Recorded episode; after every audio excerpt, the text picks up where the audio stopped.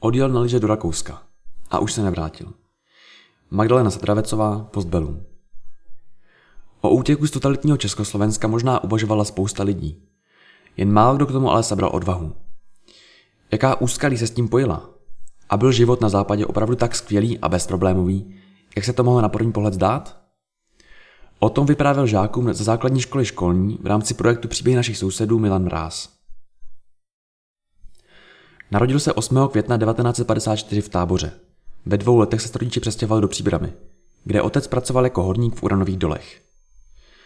Rodiče se rozvedli, když byl ještě chlapec. Otec se pak znovu oženil, ale zemřel mladý na nemoc ozáření. Maminka tak vychovávala sama čtyři děti. Aby měla nějaké volno, posílala je každoročně v létě na pionýrské tábory.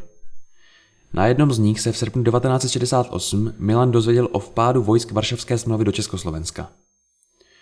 Bylo mi 14, poslouchal jsem Svobodnou Evropu, ale informací jsem měl zpočátku málo. Chápal jsem, co se děje a byl jsem z toho zklamaný. Na tu dobu nevzpomínám rád. Atmosféra ve společnosti, ale i ve škole, byla pak o poznání napětější a plná strachu. Člověk si musel dávat větší pozor, s kým a o čem mluví. V 15 letech odešel Milan Mráz do Pardubic na chemickou průmyslovku a celé čtyři roky zde strávil na internátě.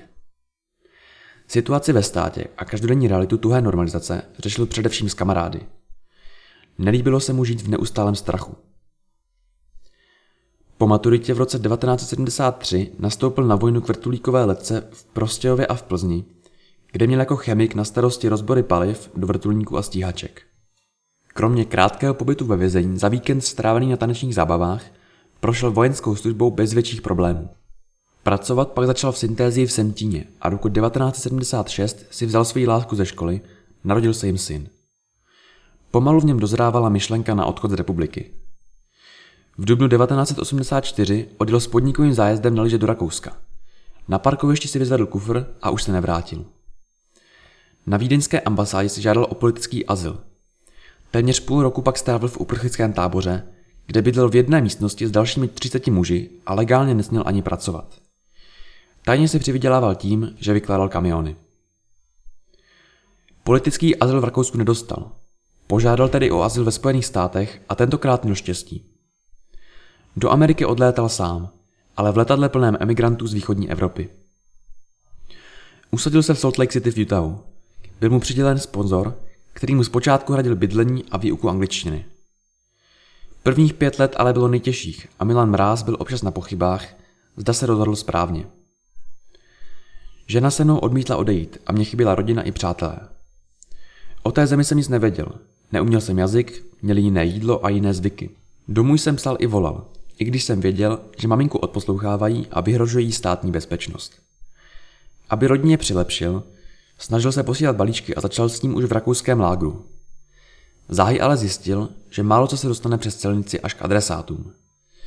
Pak jsem do balíčku vkládal seznam, co je uvnitř. Máma se ptala, kde je tohle a kde je tohle. A celníci říkali, no my nevíme. Prostě si to vzali. Když se naučil obstojně anglicky, postavil se na vlastní nohy. Začal pracovat v chemickém průmyslu, kterému od školy rozuměl, a nakonec sehnal zaměstnání jako chemik v tajném vojenském a vládním programu USA. Díky seminářům, školením a přednáškám cestoval po celých Spojených státech. Jen do Československa se dostal až po pádu berlínské zdi.